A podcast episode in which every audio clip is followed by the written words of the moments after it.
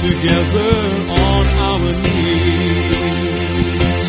Let us break bread together on our knees.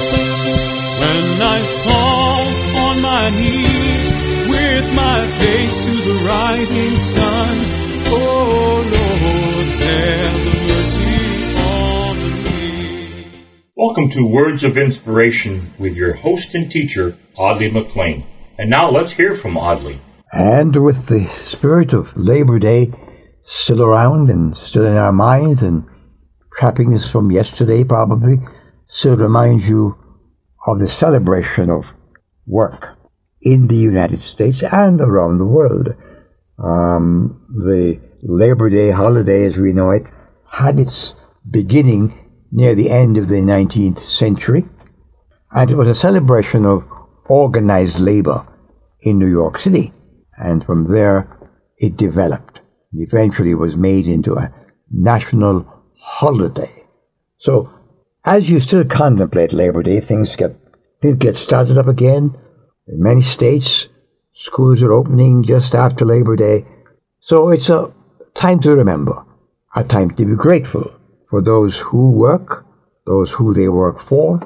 Now, much of the scriptural reference having to do with labor and work uh, considered the agricultural industry because there wasn't the engineering industry and the change of pace that we have seen in my generation alone, and certainly in today's generation, the dramatic nature of change in the way people earn a living. But the basics are still there. To get food, somebody has to plant. Somebody has to raise cattle. Somebody has to go fishing. It requires work. So I want to encourage workers at every level, whether they were in the high-tech industry, which was not written about in the Bible, or you're still farming, or repairing machinery, or running a corporation. Let's consider work, work well done, to be for the glory of God. And I want to speak to employers who have held back wages for the worker. Right now, here in the United States, is a great debate going on with regarding to, with regard rather to minimum wages. Why the minimum wage must remain at the where it is. Certain states have taken the lead and have gone forward. Well, let me say this. I believe that the workman, the work person, the workwoman is worthy of his and her labor. And I think of the corporate magnates whose income from their ingenuity and the labor of those who make things happen for them is just far, far, far out of line. And I know this sounds political, but we're talking about labor, and that is political. But it's also moral.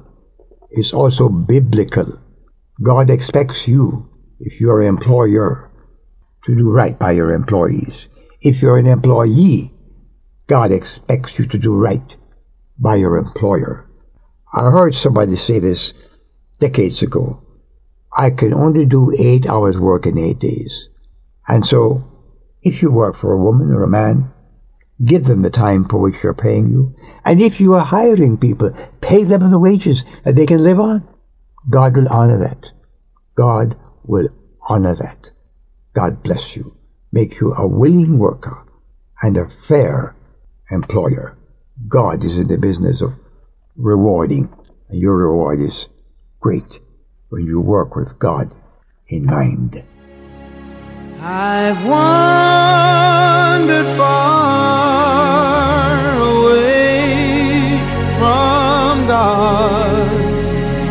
Now I'm coming home. Words of Inspiration with Audley McLean is a ministry of Harvest International. You may write to Audley at Harvest International, Post Office Box 6690, Ocala, Florida 34478.